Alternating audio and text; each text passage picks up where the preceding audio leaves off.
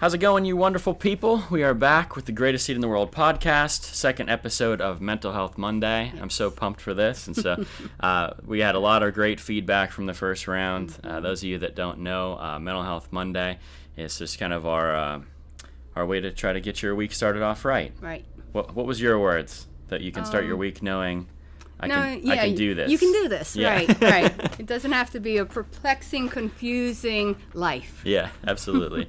and um, there are a lot of crazy things that happen in our lives, and so we're trying to um, kind of take this from a, uh, a biblical perspective, but also a very scientific perspective, Right. and figure out how can we um, how can we as a as a community and as individuals how can we uh, walk through our day in a more positive manner, right? Right.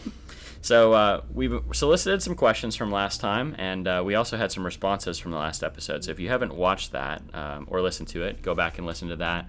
You can find it on the YouTube channel, or you can find it on any major podcasting platform. Just look uh, up uh, "Greatest City in the World" podcast, and you will find it. But um, do you want to go right into this?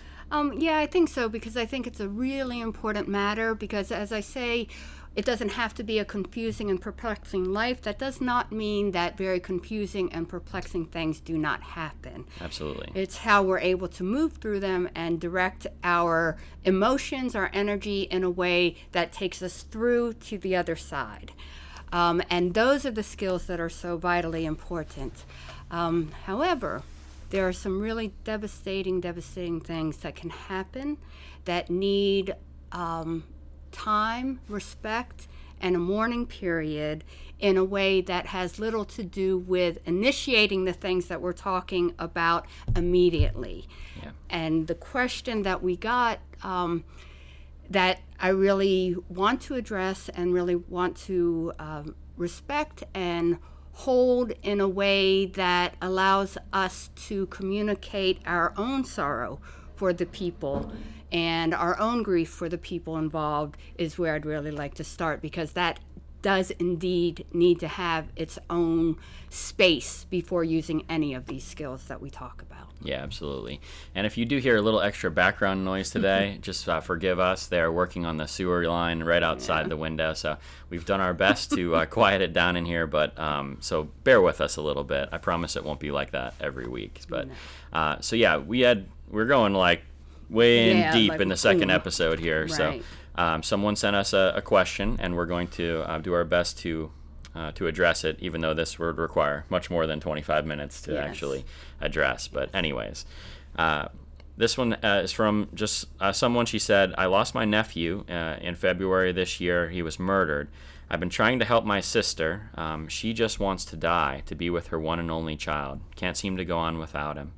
Uh, so, if possible, could you talk about um, losing a loved one or losing a child? Thank you. And so, um, so yeah, it's a really heavy, uh, deep question. And so we have this this major question of of loss. How do we handle how do we handle loss? So I don't know where you want to start with that, but Well, loss is certainly, especially um, a devastating, um, complete loss as this, um, is if we look at the model that we were talking about last week and under the spirit of fear, our systems are systems being our physiological bodies are set up in such a way that when we experience devastating loss devastating threat to our well-being that part of our brain that is purely survival mode takes over and is in charge. And when we speak about being able to move through that devastating loss, last week I spoke about how we shift our physiological response to allow the part of our brains that are um, able to respond respond to our power and God's power in a way that moves us through. However, having said that, the immediacy of this loss, it only happened in February. That's that's less than six months, right? I think we would be moving into the sixth month in the beginning of August. It's not a time to do anything other than be with the person who is suffering the loss. I recognize as well that you, the person who gave the question, is suffering great loss. Um, it's a huge part of the reason we have families, right? It's a huge part of the reason that we um, provide each other with solace by being there, not by speech, not by encouraging them to do anything other than mourning their loss. Yeah. Yeah, and we, we we talked about this a little bit last week as we were kind of preparing for this, and um, you know, it's it's so incredibly difficult because I I can't I've never lost a child. Um, you've had incredible loss in your life, but still not Still not a child. not a child, and so uh, I think we both kind of agree that that's maybe the most devastating thing that a person could actually could actually go through. And so, why don't you speak to that a little bit on at least your history, because I know you've had okay. more, I would say, traumatic loss than I have. Okay. Um, well, yes, as Andy indicated, I've had traumatic loss within my family. Um, but the most recent and the one that actually, in all honesty, guys, really validated for me the importance of understanding these skills because I started working through um, the insight that had been shown to me um, in developing a program. And in fact, Andrew, I want to bring that card, my last note card. Um, when I had initially started all of this, before my little sister's death, who was 14 years younger than me, um, was dated 325 15. She died on 326 15. Oh wow. Yeah. So um, God knows what He's doing Yeah. in bringing us together and helping us to understand His principles, not only in a spiritual sense, but for those of us who still question and wonder and worry and even say, how can we conceive of losing a child if God truly is in charge? Let me reassure you that He's brought us to this point so that we can indeed talk with each other in ways that allow us to celebrate the lives of our lost loved ones. I know it doesn't feel like that right now because it's too soon, but it will and it can and it does get us to a place where we get beauty for ashes. So I speak specifically to my little sister because she was um, the one who was supposed to be okay. All right. She was 14 years younger than me, and I had been the baby. So when we talk about um, loss in a way that is not just someone we miss, but someone who's missing from us, and especially, especially a parent. That is only one step removed from loss of life ourselves. Right. Okay, so that is hugely traumatic, obviously, and a huge leveling of life as we know it. Yeah. And we talked a lot about too um, this idea. I mean, I'm just kind of obsessed with it in general of this idea of, of an eternal perspective Yes. and just living our lives every day with that eternal perspective. But especially when it comes to to loss, um, especially on that level, you know, to be able to think about it in terms of eternity, um, that you know every single one of us is going to experience the pain of loss in some capacity in this life uh, but to have that eternal perspective and to know that hey ultimately um, these things are evened out ultimately uh, you know god god has my back on this uh, yes, that's kind of ultimately. yeah, that, that's you know that's where that's kind of what I turn to. But once again, it's still that process of walking through Mm-hmm. Yes, now. yes, And so it's very yes. Mm-hmm. difficult in the moment um, when you have a, a loss like that. How do we? How do we kind of regain that perspective, or how do we help our family members to um, kind of gain that Okay. perspective? Well, one, I was making faces because Yeah. because yes, it's that eternal perspective is very very important. Um, however, it is probably the first thing that even if you are a believer to begin with, it's probably the first thing that goes right out Eg- the window. eg- Absolutely, right? and that's that's where I'm at. So yeah. it's like, how do we Um, oh. how do we kind of get back to that yeah. place? Because that in that place, that's where I feel the yes, most okay. Yes, right? yes, yes. Well, so- beautiful actually, because that's the place where we can indeed rest. Right. Right. However, being able to rest in that place is the way that we get to experience the abundant living and joy that God promises us here Right. in having his knowledge. And in the same way that we get to experience him here, we can also experience the reasons, right, that we're missing that person so much. Mm-hmm. We can indeed reattach to the love, the understanding, the um, memories, the things that made those relationships so very special in the here and now when they were with us are still the same things that make them equally, if not more special, in the way that we can carry them in our hearts. Absolutely. Okay, so now that's where we go eventually. Right. But that also means that we have to learn how to counter that physiological response in the body first. And we referred to that a little while ago. Well, the, our first podcast, we Yeah. referred to that. However, it's not appropriate yet. Not yet, because that function, that survival protection function, is indeed serving its purpose. Because at this point, this soon, this recently, right, it would threaten the person's very existence to have to begin to accept that this is indeed the case. So we we go through not only the grieving process and um, stages of grief, anything that you guys can find on that. The person who gave the question, um, it would be very valuable in understanding what your sister is moving through. Mm-hmm. Again, I would not suggest like bleh, throwing this information at her, but I would encourage you to have your own information so that you have a better understanding of what she's moving through so that you can be there. And Right. like I said, quite simply being there, not speaking there, being there. Um, the physiological response, though, is something that you can be doing within your own body to help hers to come up in a way that allows the processing of the deep emotion to move through the stages um, to allow it to happen for the body, the mind, and the emotion to be able to tolerate the process when she gets to the process. So I think we need to go a little deeper into the physiological response. But I want to I want to come back to one other thing before we do that. So the I, I think we need to just say that that year Mm-hmm. that needs to happen. There's a reason and a purpose that we feel the way that we feel Yes. when we lose somebody. Yes. And so, you know, what do you what do you see as like kind of the reason for like why do we need that year? What's the purpose uh, for that? Like, what's the reason that we Right. don't push someone through? Through? Yeah. Um, well, if anybody, um, and I'm sure there are many of us, right, who have experienced devastating loss, know the shock, right?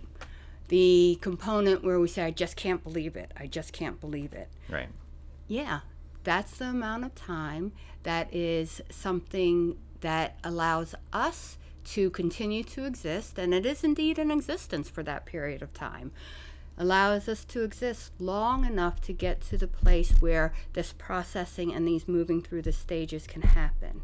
Even the funeral process that we have, those those rituals are highly highly important because they allow us to do something. If if you'll recall last week i talked about um, being under the spirit of fear and the four f's but we're going to refer to them as being under the spirit of fear because they're all manifestations of being under the spirit of fear when we look at how um, that makes us externally driven and everything being incoming, the funeral process, the bereavement time, all of that is um, is structured in a way that allows us to do something, anything, so that we don't have to be in ourselves where this loss is still completely, wholly unacceptable.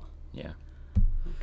Now we don't want to live there, but that's the function. Unfortunately, many, many of us get stuck there, not only with the loss of devastating grief and death, but other kinds of loss and other kinds of alarming lack that puts us in a space where we just go whoop and that's where it is and that's what it is until we explode or implode ourselves. Yeah.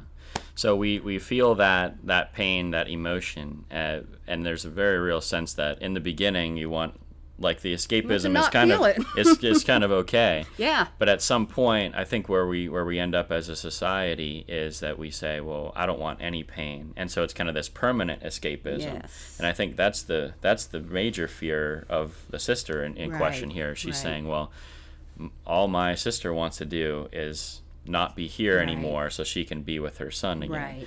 and so you know that then that brings up all kinds of things of you know well what if she's suicidal or what if like she doesn't want to be alive anymore Mm-hmm. Right. so how do i in the meantime how do i help her Right. to to not leave me also correct you know correct and and th- and that goes back to and where we need to make sure we get to today Yeah. is the physiological component okay because in doing so she will be able to start moving toward the um, the celebration of the person's life and still being able to quite literally experience what is missing from her. She will no longer have the sight component, but she will indeed have the other parts of energy and motion, the emotion that comes from us being able to recall and hear and remember and know the life that we had with our loved one that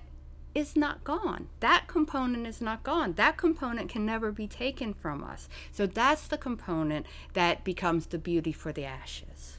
Okay, and so you don't have to die to be with that person. yeah Okay, that's huge. yeah absolutely I, I carry my little sister and all my other losses with me very closely in a way that allows my life to remain rich today. So at what point do you think it's it's uh, appropriate to start to um, get away from the escapism Mm-hmm. and start to actually address the, the way that I'm feeling? Yeah. Now that that's really a highly personal. Yeah, um, different for everybody. Very. Yeah. How do we know? But within, well, that's what I was going to say. Within within that first year, I would say you just do and be and um, exist with the person that you're supporting who is in grief. Whatever you follow their lead, of course, not to a dangerous level component. And if that's is the case, then yes, we have to to access the resources out there for the for prevention. if somebody that. is suicidal, Right, those kinds of things. Right. Yeah.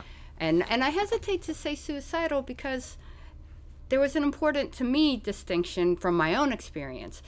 Wanting to die to be with someone who is dead for me was very different than even contemplating suicide. Right. Because for me, well, let me mention then, my sister, my older sister committed suicide. Oh, sorry. Go ahead. How do I emphasize? Use your New York hand Um, right. motions. Sorry, go ahead. right, no worries. All right. Um, so Your sister. Right. The contemplation, right, of suicide in and of itself is a very different um, experience than wanting to die. Okay. And so that's why I'm not wanting to use the word suicide because I don't want to assign that, that moniker or that even conceptualization to a person wanting to die to be with a missed loved one. Yeah. Okay? So, um, at any rate, having said that, when we look at that difference, it comes from what it would mean to actively place the pain that is being experienced by the murder of your nephew and your sister's son in a way that had intent to pass on that same pain to the uh, to the survivors of what would happen if your sister were to take her own life. So I say that in a way that um, I want to differentiate between wanting to die and whether or not she would intentionally want to um, visit that same pain upon the rest of your family by essentially murdering herself. Yeah. All right. So that's it's it's different. Yeah, absolutely. okay. So feeling that emotion, then you know, like you talked about your sister, and um, you know, at what point were you able to kind of step back and say, okay, I'm ready to face this pain and begin to walk through it? I don't. I mean, it's Well, like it's so difficult. Um, right. It's so difficult, and I and I kind of chuckle because I didn't have this life experience or this knowledge at that time. yeah. So I didn't realize that I had never really done it Yeah. um, until my baby sister died, and I already had been starting to develop this this work. Right. Okay. Um, so well, but let me more pointedly answer the question because hopefully people are going to have the benefit of this knowledge, right? Right. Um, that when I knew how to put my body into the um, under the power of what we've been given in order to move through this life in a way that is beautiful rather than um, devastating and horrible. all right, then I was able to start tolerating the components of the emotion that had been something that were just completely unacceptable and just would get shut down Yeah. but because they are indeed part of us and very important components of who we are, they would try to come up again, and I would just keep shutting them, shutting them down with whatever means out there, whatever the whatever whatever the entertainment of the world had to offer at the moment. Right. All right, so um, how do you know that was your essential question, right? Yeah. So then, so what's that process? You talk about regulating the body. We've mentioned that a few times, and I think me. we should go ahead. Excuse me. I'm going to. I, I want to make sure that our terminology is calibrating Yeah. because regulating is being used commonly only for emotions. Okay. And I want to make sure that the distinction of calibrating the body is what allows the rest of the cognitive um, components and emotional components to move. Okay. If that's not happening, the other components can improve, but that body is always going to pull you back. Yeah.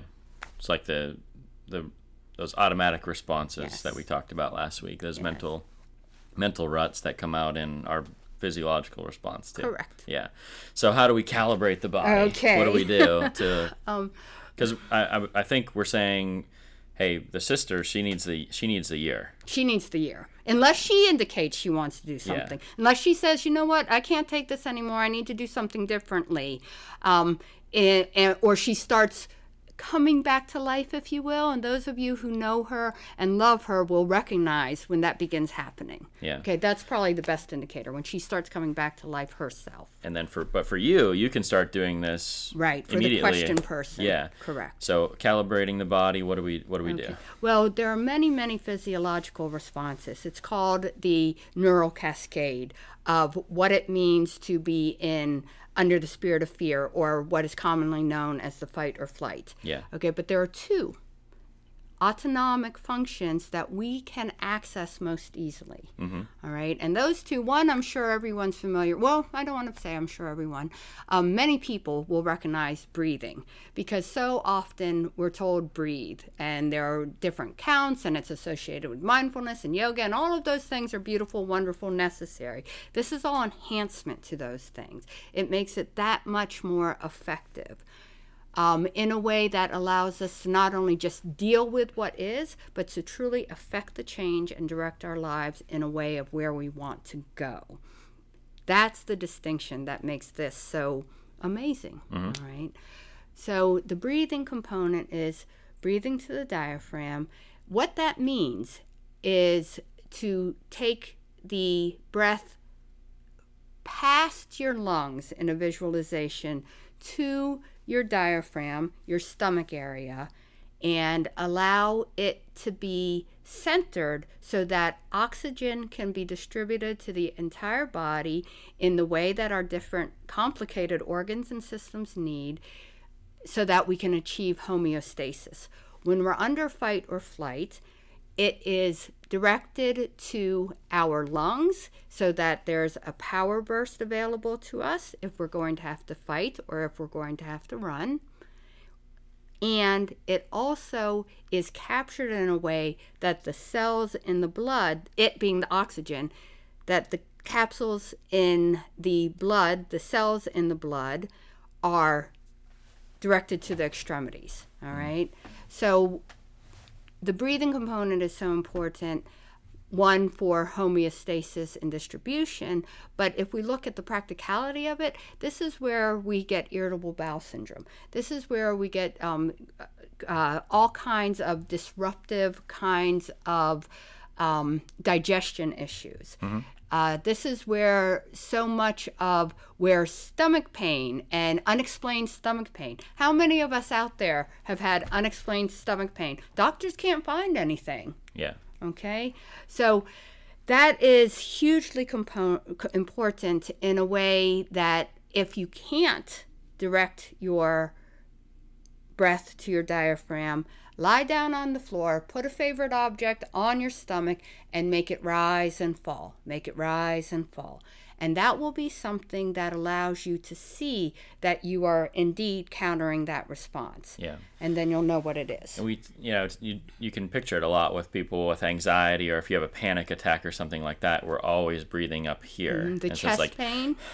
and it's like, and see, you can even tell if you're just doing strenuous exercise. That's where you're. That's where Mm-hmm. Yes. Mm-hmm. you're breathing because you're in that mode of, of adrenaline. Right. And so, yeah, to counteract that, Yes. it's the belly breathing. Yes. The deep, Yes. deeper belly breathing. Right. And we're not just we're not just countering the breathing in and of itself. What we're Right. doing is bringing the part of the mind online that can now prioritize and deal. Yeah, you're kind of reverse engineering because Yes. the, the mental rut would take you to say, well, now we're, we're in fight or flight situation. Now it's time to like be anxious and, and Mm-hmm. breathe in your chest. But we can if we can start the breathing here, we can actually, I don't know, in a way, pull ourselves out of that mental rut. Not in a allow way. ourselves to. it allows us to catch the thought. Yeah. To catch the thought that is the automatic signal to conclusion component of the rut and Okay. start changing that pathway. okay, so that's step one. That's step one. Step two. Step two would be widening vision, and that's a little more difficult.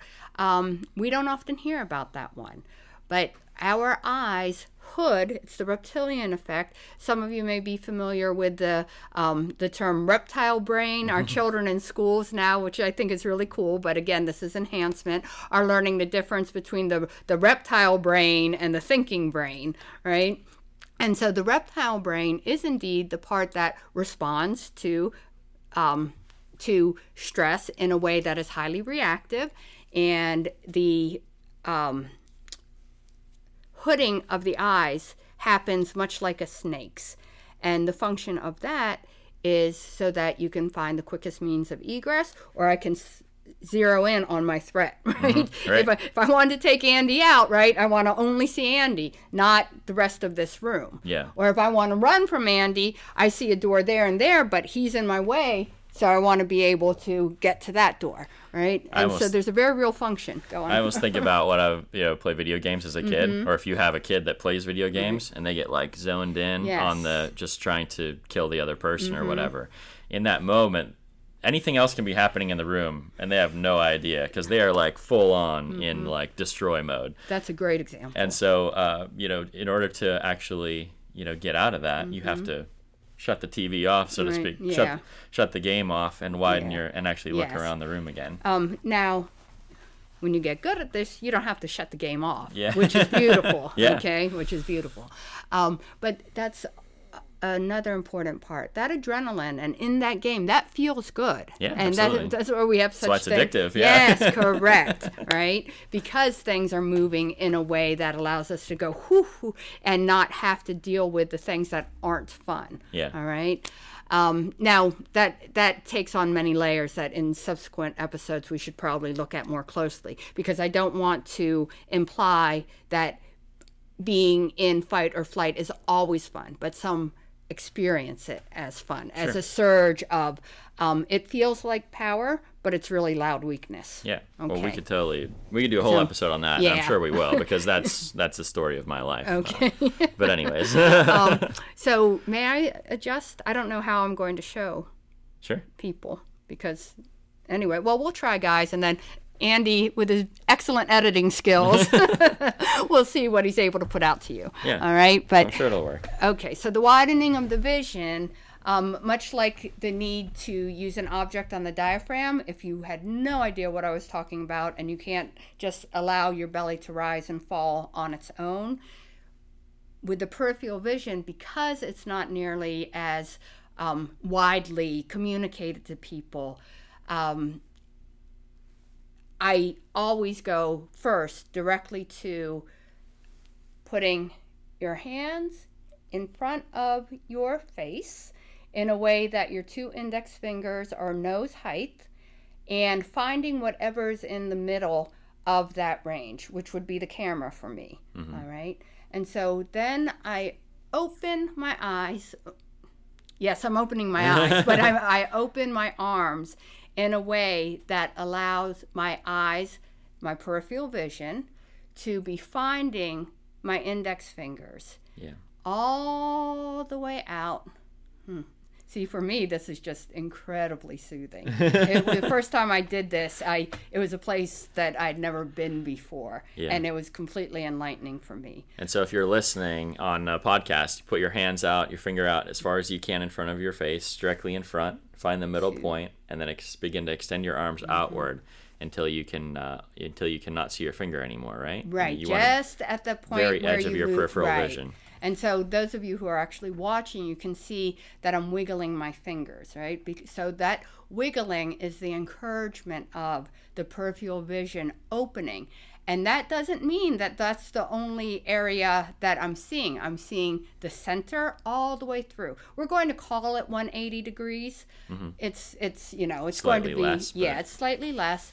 Um, and it takes practice for for those of us who have been um, in the fight or flight or under the spirit of fear for a very very long time indeed for as long as we can remember um, it's going to be difficult i've had some people i want to make sure i'm not going to hit you No, you're good. I've, I've had some people who can only go to here Yeah. all right. So again, it's bringing it out further and further and further in a way that allows that peripheral vision to open. Because we cannot breathe to our diaphragm and we cannot use our peripheral vision under fight or flight. The function of our bodies will not allow us to do it because it is protecting us.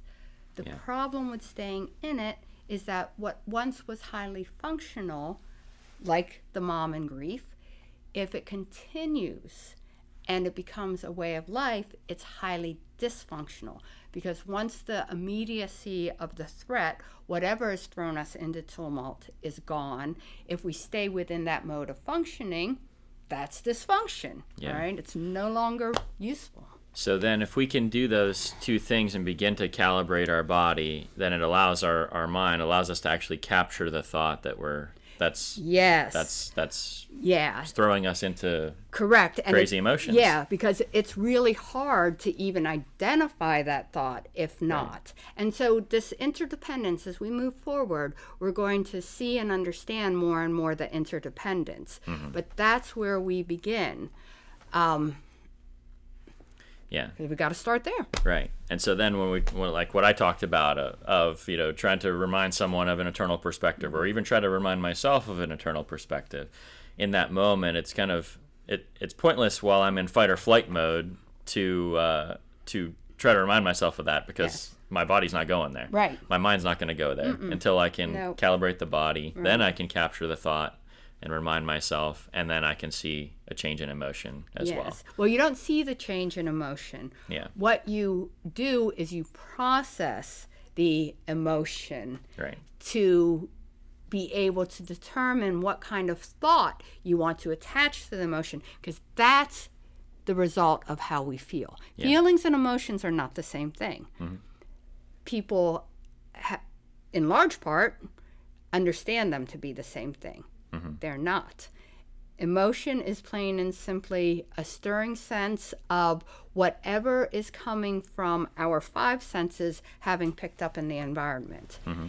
The thought we attach to those senses, those energy and motions, is how we end up feeling. Yeah. So if we pick up something that looks like, feels like, smells like, sounds like, whatever the five senses are are interpreting for us that is the same as something that has thrown us into fight or flight before, Right. it's going to That's why if Route- you take, ahead. you can take some take in their situation here.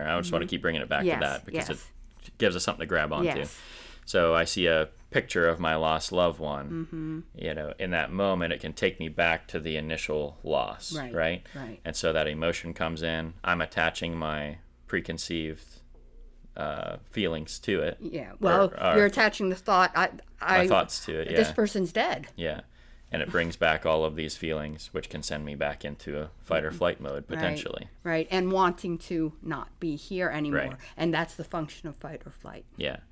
So ultimately, where where we want to get to, once after that year Yes. of of being able Right. to kind of be there, then we can start to try to calibrate our bodies, capture those thoughts, Mm-hmm. Right, and direct the emotions. right. For the mom. Yeah. And I'm not sure um, if the the sibling who lost her ne- her his nephew, um, but for the sibling, use the calibration components for yourself Right. and use them while you're with your sibling because that supports the sense of safety coming back into um, your sister's experience. Yeah. And I think that's maybe the most important thing for us to say today is that uh, the job is not necessarily to fix to fix the sister. The job is to make sure that we ourselves are as healthy as we could possibly be. And like we, like we talked about last week, Right. The way we can have the greatest impact in the world mm-hmm. is to be as as healthy as we can be ourselves. Yes. And so if you can begin to calibrate your own body, if you can mm-hmm. begin to capture your thoughts and to direct mm-hmm. your emotions, then uh, that's that's going to have knock-on effects that that Right. we can't even really conceive. Right. Well, and and that's it. We, all of those things become revealed as we get to those places, Right. but we can't conceive or know what they're going to be until we're there, until we've moved through. And, yeah, the goal would be as you move forward, then your calibration would become your sister's calibration. Mm-hmm. Yes. You capturing the thoughts would be your sister's capturing Yes, the thoughts, and it will uh, it will begin to rub off without you having to sit, sit her down and say, breathe and Right. widen your vision and all these things because Right. that I don't think that's going to work. no, that would be a big like big hand gesture, guys. Yeah. Um, but when when uh, we look at um, the the calibration, the breathing to the diaphragm and the widening of the vision, I um, gave you guys practical exercises to do, but they don't remain exercises after you know what those feelings are. You can walk around and be anywhere and do these. Right. All right. And that's again another component, the beauty of it. You don't have to take space, you don't have to this, that, or the other thing. All you do is do it because you'll know what the feeling is and you'll be able to um, affect change in your own self and in others by making sure you're in that calibrated state. Yeah. You might have to take space in the beginning, right? Oh, yeah, yeah, yeah. But then after a while, it just starts to become automatic. Yes. And so that that's the ultimate goal is that we Mm-hmm. could walk around in this consistently relaxed, calibrated state. Yeah. Yeah. And boy, do things change. Absolutely, yeah. Uh, okay, well, I think that's maybe enough Mm. for today. I think. Uh, maybe just to recap, um, so that first that first year, really, Mm-hmm. uh, be there for the person, Yeah. Listen, talk as little as possible. Mm-hmm. Yeah. Uh, Sincerely. continue to invite them to family functions Mm-hmm. or invite them for dinner or you know do all of those things that you can to just be with them Right. uh, right. without trying to force force anything on them right. and then uh, work on yourself Yeah. Yeah. yeah. and then when the time comes when like when you said when you can you'll you'll know You'll know. when they start to come back to life Yes. um, when that moment happens then um, then you'll be there and you'll be ready Mm-hmm. Correct. is that good It is. okay And I promise you, it's true. yeah All right. It's it's not gobbledygook like oh well da da da da. No, I've walked it. I've lived it, and many many people who I love, who I work with, who I just experience day to day um, because of the work I do, have walked it and know it to be true. Yeah. So um, I know that we, I know that a lot of this probably sounded pretty technical today, That's and so that's um, my concern. just bear with us as we move forward. Um, these will, the more that you connect to this, the the more it will start to make sense and to click. Yes. Um, it's very difficult for us to, because it's all tied together. Yes. It's very difficult for us to cover the topics in 30 minutes, but you'll get it 30 minutes at a time, and over time, I promise, um, it'll start to click and it'll start to come together. So, um, continue to give us some practical, real life things to go through because that really helps to explain it. I Yes, think. it really does. True story. You had commented that you knew uh, pain plus fear equals anger. Um, and you commented truth. Please give a little bit more wherever your comfort level is in how you arrived at knowing that that's the truth. Yeah. Because in knowing that that's the truth, it's going to help you have more clarity. It's also going to help viewers have a deeper understanding because we can attach these um, components to practicality of living. And that's something that I've often spoken with Andrew about when I'm trying to develop a way to disseminate this information is that in the moment whenever somebody is talking about whatever they're going through i'm able to show them what's happening within the model but to try to communicate the model it sounds very technical and abstract and in a way that makes it difficult to apply Yeah. so true story if you're willing i'd very much appreciate your throwing a little more detail in there either experience or questions you still have Absolutely, and there are hundreds of you that listen to the first uh, podcast. Oh, really? So, uh, yeah. So if you, any of you have any other questions or just real life thing that you're going through, it doesn't have to be something um, as deep as this. It could be something as as simple as. Every time I get a parking ticket, it ruins my whole day. Okay, what can I do about that? Because all of those things can be Yes. fit right into what we're talking yes about. Yes, all of it Maybe we need to talk about that for me. okay yeah Anyway. That's it for today, you guys. Yeah, uh, Thank right. you so much for connecting to this, and um, leave your comments and your questions below. Uh, like this, share it with somebody that you think it might be helpful to, and uh, as always, see you in the next one. See you in the next one.